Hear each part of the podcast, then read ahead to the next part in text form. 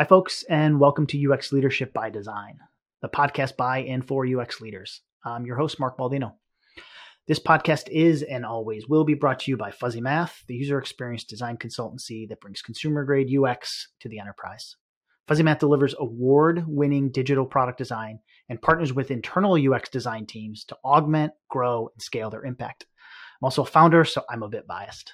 Uh, today, we are fortunate enough to be talking to Nate Felt, senior product designer at Amazon. Nate shares his advice on a familiar topic stakeholder communication and management. And as we discuss, I think as designers, we feel design output, our UI, our deliverables are the most important thing. But when you make a transition to a design leader, you start to realize that how we communicate or how we sell design ideas is actually the most important skill set. But it's certainly a balance, and there's lots to learn from Nate's story. So let's go.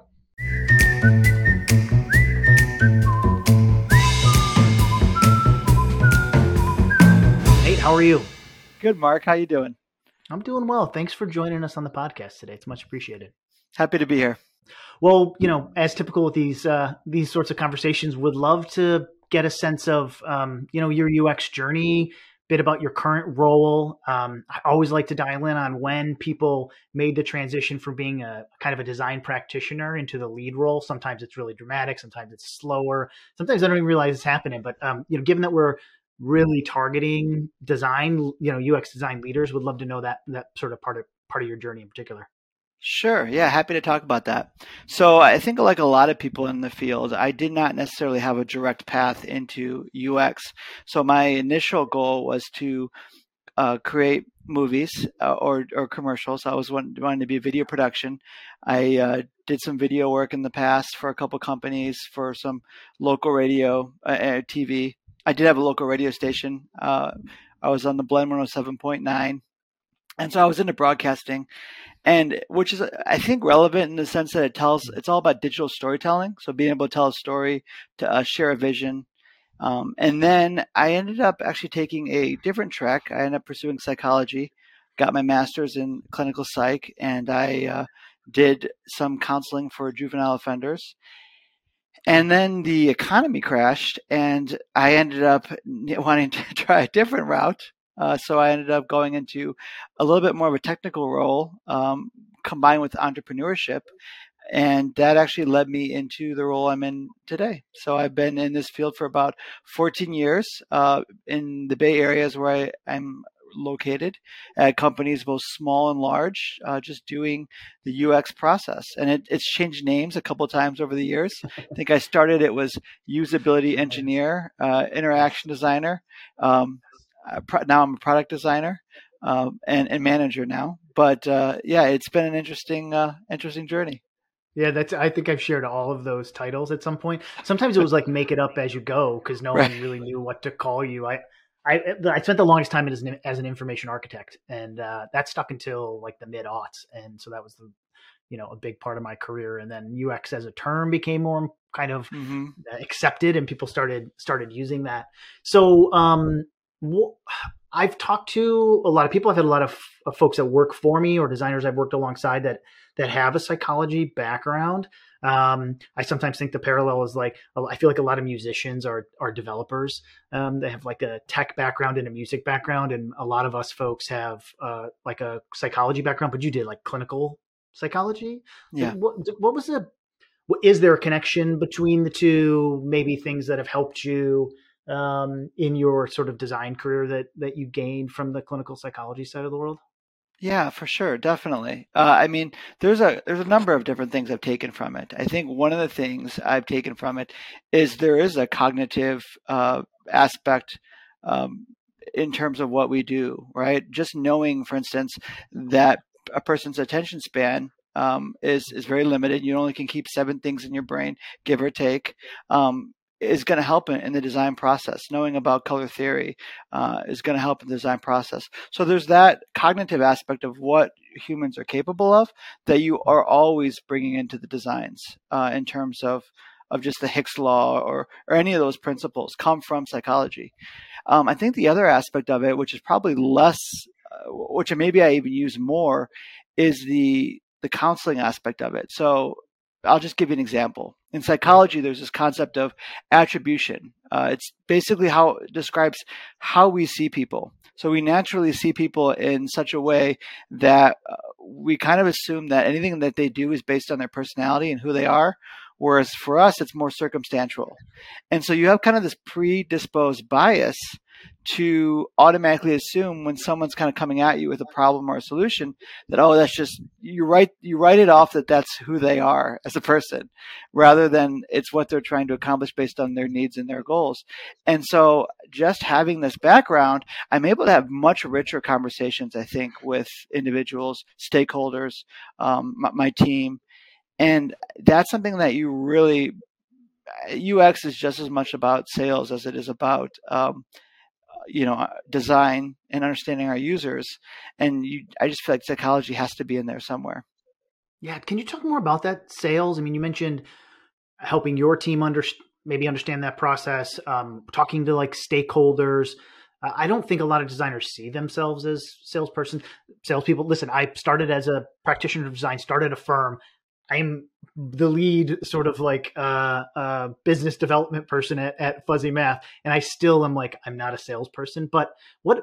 So first, I'd love to understand like talk more about how we have to sell, what we need to do as designers to to sell, and maybe if you understand that sort of hesitation that people have because selling sounds. Um, I think selling puts people is off putting to some folks.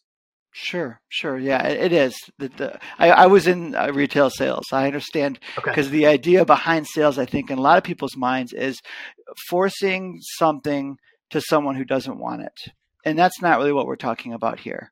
Um, what we're really talking about, I'm going to borrow a quote. Actually, I like uh, Tom Greever writes a book, Articulating Design Decisions, and it, it's if you if you're new in the field, most of us, I think, have been in the field a while, have had to learn this in the trenches. But if you're new to the field, it's a good book to read. But he says the key to our, uh, being articulate is to understand both the message you want to communicate and the response you want in return. And I think that's where I, when I talk about that video production background and, and telling that story, that's really what the essence is here. It's really understanding the message you want to communicate and the response you want in return. And you really need to know your users to do that. You need to know who you're talking to. Mm-hmm. So, really, when we say sales, it's really understanding the message, understanding the audience, and then being art- able to articulate in such a way that you're able to show the value that you're bringing. Um, and, and that's really what we're doing, right? Whereas designers are really, we're, our goal um, and I, I, might be getting a tangent here, so forgive me. But a lot of people see us as design. When they see design, they think of aesthetics. I often ask when I uh, join a, a, company or join a team, I often ask, you know, if I was a, if we were talking about building a house, what role would you see me as? And sometimes I'll, I'm not surprised, but I'll get the, the term, well, I see you as an interior designer, designer. right? You know, you, yes. you, make things look pretty. Can you make this yes. look pretty? Is often the response I'll get yes, I can, but that's not the value that I bring to the team. It's really bringing, uh, you know, good design is really about solving problems. Yes, there's an aesthetic part of that, but in the end, good design is about solving problems. If you don't solve the problem that the user has, it might be a aesthetically pleasing design, but it's not a good design because it didn't mm-hmm. do what it needed to do. And so, in reality, I think just getting back to the, the, the idea of sales, it's being able to show who you're communicating with, whoever that is, how this does that and that, that's why I think yeah you have to you have to be able to sell a design if you want to be a successful designer. You could do the, all the best work in the world, put it all up on Behance or Dribbble, but if you haven't really gotten buy-in from your stakeholders and your team, it's not going to go anywhere. Yeah, that's great. I want to go back into the buy-in um, uh, concept there, but I love the idea of flipping the metaphor and asking people where they perceive you are, right? Versus I'm the I'm the architect, um, and I'm the GC. I don't know what the role is that that I would say, but I feel like it's more like the architecture role and and structure and form and function, and then the statics kind of comes later. But I love the idea of kind of asking people, not you're putting them on their their back heels, but just sort of like, where do you see me? And that facilitates a different conversation than I am this and you must see me as that. Um, and I think it's an interesting sort of flip there.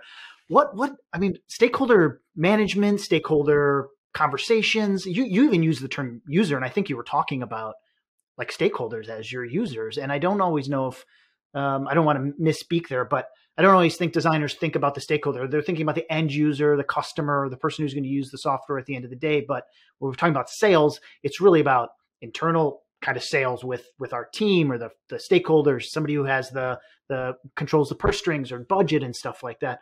You know, what's unique about stakeholder management? What do you tell your team? Like, this is how we need to understand our stakeholders and how to respond to them.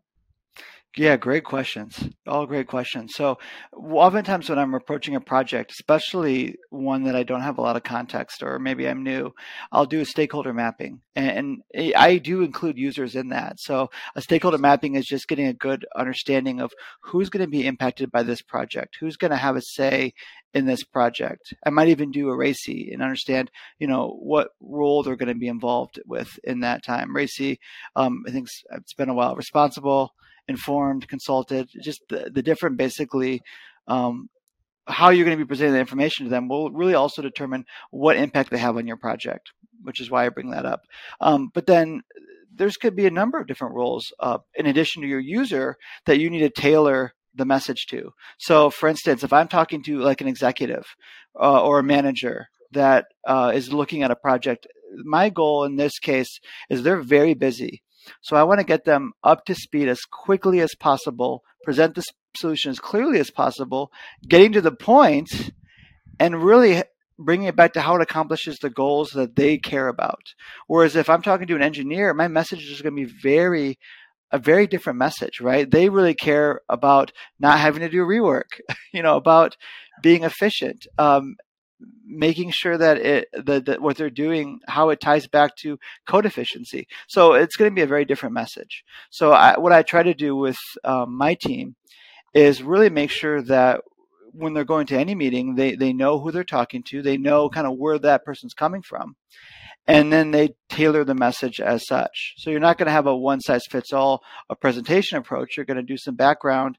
You're going to do some research on that person. You might even talk to maybe it's going to be a very difficult meeting and you need to talk to a couple people beforehand to get their buy-in or to get their approval so that when you come to that meeting you know it's going to be a successful meeting you're prepared you're to have those conversations how does your team res- respond to that like hey we need to tailor our message we need to um, i don't know if you use the term sell but we need to be sort of like presenting our ideas and uh, with slightly different purposes in mind depending on the audience because i think sometimes designers feel like no, what I'm doing is representing the voice of the user. And what I've done is I've done my research, I've synthesized it, I've built this, or I've designed this uh, part of the application. And I feel strongly that it's research backed and it's voice of the customer, voice of the user. This is the right way to go. And it's it's more that approach. And and I'm I'm uh, guilty of doing it all the time. So like this more consultative, tailor your message. Like it's I feel like some people wouldn't be offended by it, but would be like, no, that's not human centered. That's not user centered. We're now making amends for other folks within the organization. But uh, did you get any pushback like that, or how does how do you get around some of those issues? Yeah, not. I think what you're saying is, or what you bring up is a good point. To be clear, to put a box around this, really what I'm saying is really the communication style and the approach when it comes to actually designing what you're designing. I, I do completely agree that you need to know, you need to design 100% for the user in mind. We don't want to we don't want to design for really um, anybody uh, or we don't want to get distracted by anybody else. Like, I can't tell you how many times I've been on doing design work. CEO or VP comes in and then says, "Well, I think this should be. This doesn't seem right. Maybe this should go here, or this should be blue." Right? Um, that that what I'm talking about really is how to have those conversations uh, in in very meaningful way to not get derailed on the presentation of a design. But it doesn't actually the design itself. Um, you really do want to be really always thinking, what's the problem I'm trying to solve? How is this benefiting my users? And you know, what's their backstory? Uh, I think I think it was Maya Angelou that said, "You really don't know where you're going until you, you know where you've been." I love that, and that applies to um, a lot of what we do in design. I'll give you an example that I'm currently working with. I work under uh, FGBS for Amazon, and so right now I'm solving financial problems, and some of the problems I'm solving have never been solved before. They're brand new. We, have done things very manually, and now we're looking to automate a lot of that. Well, the the user group, that that presents really unique challenges because some of the solutions, while maybe still digital, are not cloud based. They might not. They might be done in a very different way. And so what we're looking to do is really know, first of all, what, what's the history? Where, what's the user been experiencing in the past? What's their pain points? What's their problems? Now, how can we think of a brand new way to do this? And then now, then once you have a good understanding there, then when you're having these different conversations, let's just say project managers who I'm talking to, project managers are going to care a little bit differently about um, what engineers or they're going to be caring about their timeline. They're going to be caring about their schedule. They might be caring about some being unique and innovative. So again, it's more like ta- taking the design that you have and then tailoring the message around that to see how it solves those specific pain points that that that customer uh, I want to call them customer here, but yeah. meaning it could be your product owner, your project manager, that I'll just call them your customer, but that customer has and uh, you know you're doing it in UX already with your with the design. Now you just need to do it with the message as well. Yeah, it's great. It's great. I think um, yeah, people use the word empathy a lot, and uh, yeah. we empathize a lot with our with our users, and and we need to empathize with everyone that we're working with and understand where they're coming from, and as you said uh, earlier, how to tailor your message towards them. How do you see like some of your internal partners in in the process. You've talked about engineering, um, talked a little bit about kind of business. Um, I'm assuming product is involved, project management. Like, how what do you see the role of UX in that ecosystem of internal partners? Who are your greatest champions, or do you find certain champions for certain parts of the process and other champions in other parts of the process? What's that ecosystem? Maybe like either in previous work experience in or specifically at, at Amazon. Yeah, good good question. I think it probably is dependent oftentimes on the company and the culture because I can say that it's been different people in different um, roles at different places. Uh, so you kind of got to figure out right away actually who are your champions because um, you might find them in places that you would be surprised about. In my last role, uh, I was working for a guaranteed rate, and I I found the champions being in product. Um, and oftentimes, you really you're going to be working extremely closely with product.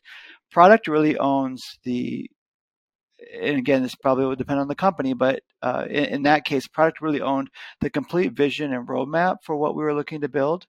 And so, really being close to them in terms of what that is and getting synergy in that area was really important. It's it's really important that they are, you know, kind of be because they're going to be having conversations that you might not be able to have in the company I'm at now in Amazon, uh, just because our what we're doing is somewhat new, I'm the only UX person um, right now. Um, we are hiring, we're building out a team, but I'm the I'm the only one in, in this role, and uh, until I have until I can get others to, to join, yeah. and so I I'm basically need advocates. I need uh, people that can help with the design because I don't have that bandwidth to to oversee everything.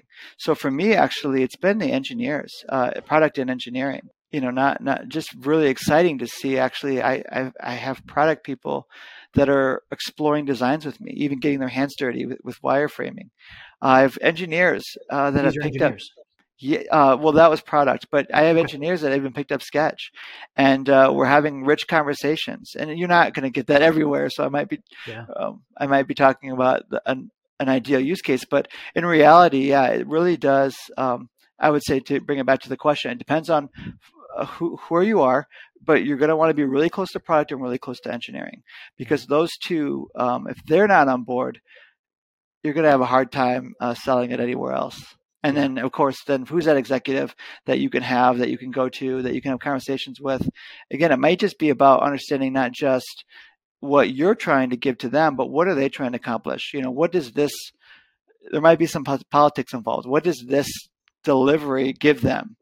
Uh, and then what are they trying to get out of this release? So just being cognizant of that. And yeah, hopefully that, uh, that's a good starting point at least. Yeah, yeah, that's um, that's great. Any tips on advocate advocate identification? Like, it sounds like in the case of Amazon, like you was really designers and engineers, and you know, I don't know if it was different. It sounds like it was different at Guaranteed Rate, but like, what's what are some clues, tips in terms of like I'm looking at a maybe I'm new at a role or I'm working with a new group within an organization. Like, how do you go about finding those advocates for for UX? Sure. I mean, there's really, it's really easy initially if you don't know and you're new. Two things I would say right away. One, look at who's vocal in the calls, who's decision makers in the calls. You, you, if you have a, if all the engineering's on board, but you don't have any decision makers uh, as well, that's going to be tough to push that so decision making, I think making sure, and then also too, who's excited about the product, who's passionate about the product.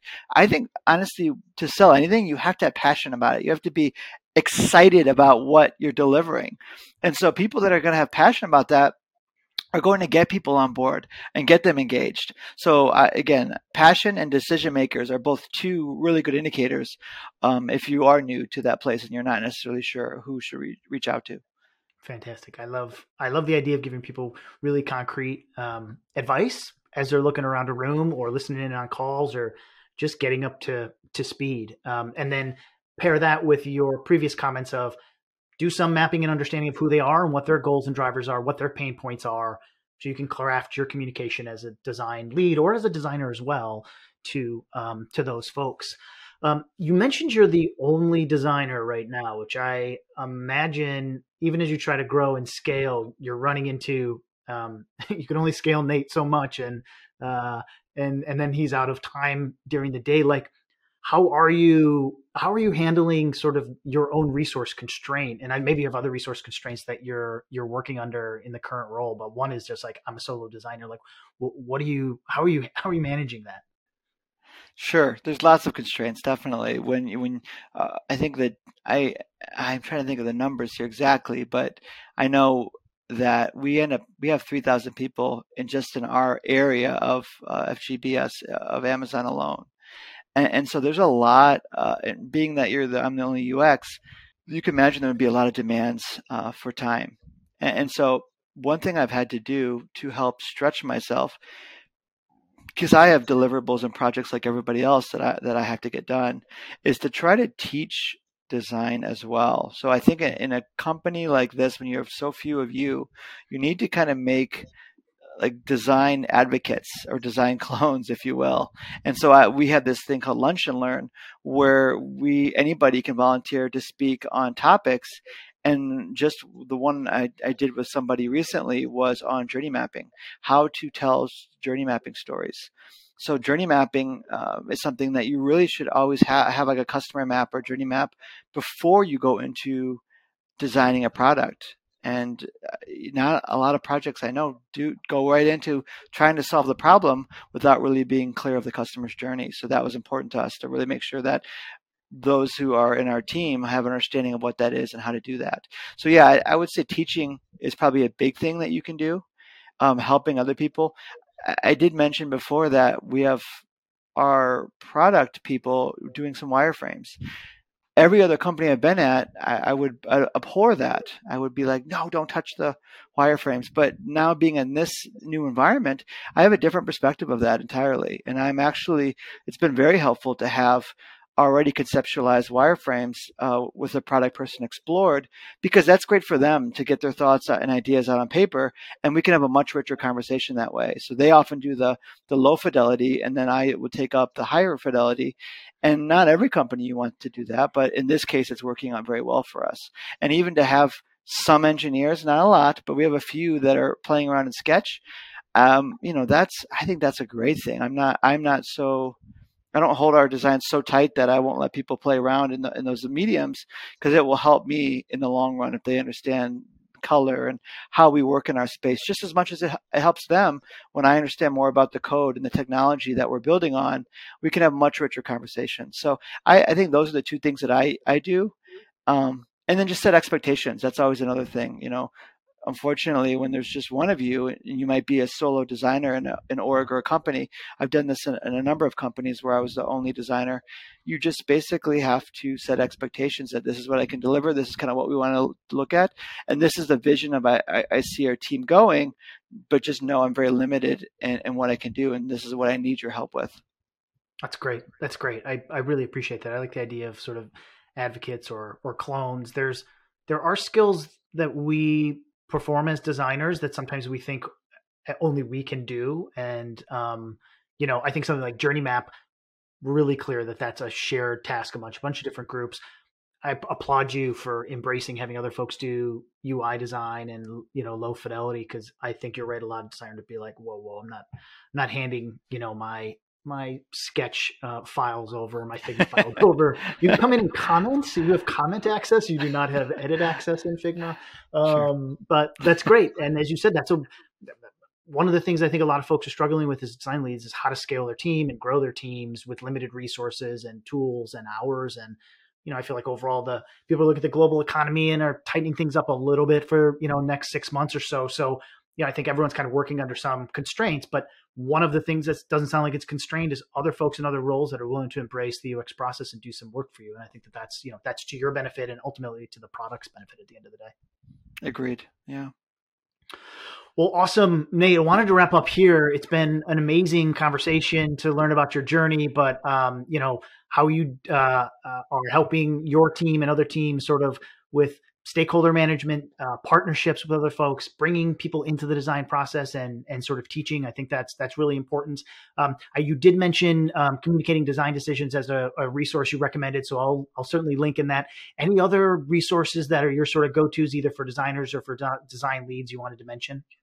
I mean, there's so much. Uh, the nice thing about our space now, and Mark, you probably know this because it's changed a lot in the last since I've been in 14 years in the space. Is there's so many people uh, are sharing research, sharing designs, sharing what they what they've done. So I'm on Medium. Um, uh, constantly reading articles about just kind of like new ideas.